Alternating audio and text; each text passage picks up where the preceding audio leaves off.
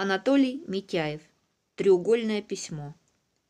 Дивизион тяжелых гвардейских минометов до нового приказа остановился в дубовом лесочке. Дубрава была молодая, деревца не густые, скопление машин могли заметить вражеские бомбардировщики. Поэтому минометчики сразу принялись копать укрытия для автомобилей и маскировать их ветками. Кончили работу поздно вечером. Было еще видно, и солдат Борис Михайлов взялся за письмо.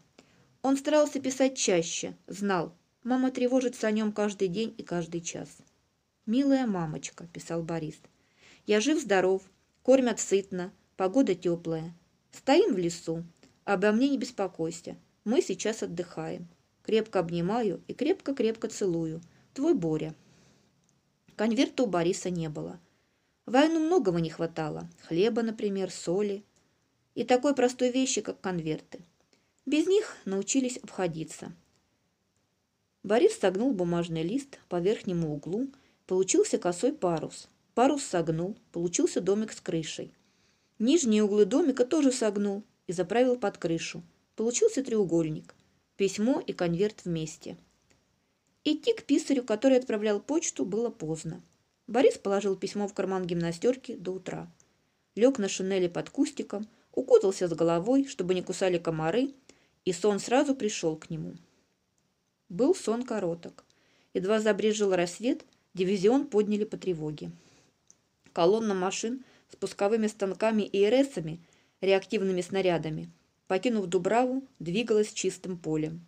Позади колонны всходило солнце, большое, красное. Пыль закрывала его, но солнце поднялось выше пыльного облака, будто хотело посмотреть, куда едут гвардейские минометчики. Впереди была линия фронта. Оттуда, из этой линии, прилетел снаряд.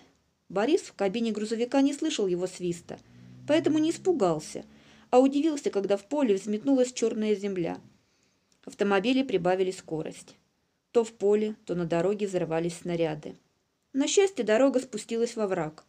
Вражеские наблюдатели теперь не видели автомобилей, и обстрел прекратился.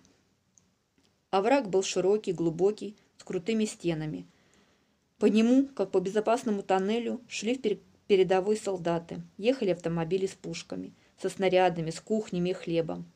В обратную сторону тягач тащил танк со сбитой башней. Лошадь, запряженная в двуколку, везла двух раненых. Они лежали неподвижно, их головы были укутаны бинтами. «Вот если меня так ранят или убьют», — подумал Борис. «Когда мама узнает, что меня убили, будет долго плакать».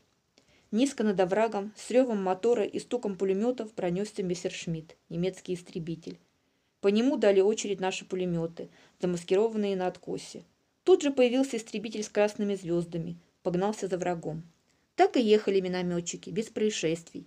Артиллерийский обстрел, обстрел самолета. Обычное дело на войне.